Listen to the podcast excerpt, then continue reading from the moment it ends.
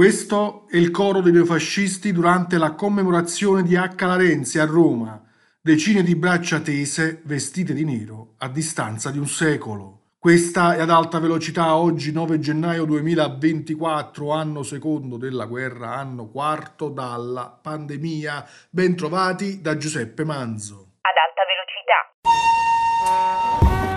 velocità. Notizie e pensieri pendolari Oggi parliamo di informazione e libertà di stampa, la tensione è molto alta nel nostro paese. Il presidente della Commissione Cultura della Camera, Federico Mollicone di Fratelli d'Italia, propone una riforma dell'editoria che certifichi la veridicità delle notizie. Secondo la segretaria nazionale della FNSI, il governo vuole il controllo sui giornali e sull'informazione. In pratica, con questa proposta le istituzioni e il potere dovrebbero dire quali sono le notizie vere e quali quelle false, una sorta di mincul pop del nuovo millennio. Questo si aggiunge al cosiddetto emendamento bavaglio che impone il divieto di pubblicazione integrale o per estratto del testo di un'ordinanza di custodia cautelare fino a quando si siano concluse le indagini preliminari. Poi, in uno scenario di calo costante delle vendite, di crisi dell'editoria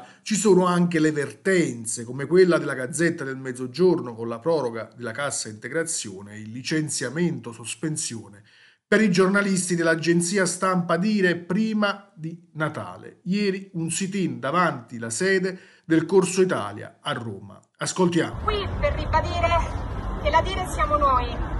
Noi abbiamo oggi scelto questo slogan insieme ai grafici per rendere pubblico quello che stiamo subendo da più di due anni il 31 dicembre alle 22, mentre eravamo a cena con le nostre famiglie, i nostri amici, l'azienda ci ha comunicato con un'email la sospensione di altri 17 colleghi, con effetto immediato e senza stipendio.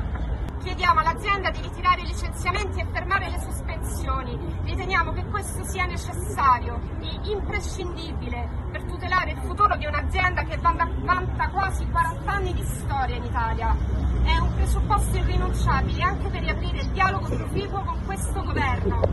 Noi siamo certi che la nostra azienda saprà trovare una soluzione. Questa puntata termina qui, vi ricordo, dalle 12 il notiziario GRS online con le 6 notizie e attualità dall'Italia e dal mondo. Siamo anche su Facebook, Twitter, Instagram e TikTok. Prima di salutarvi, ecco cosa diceva George Orwell.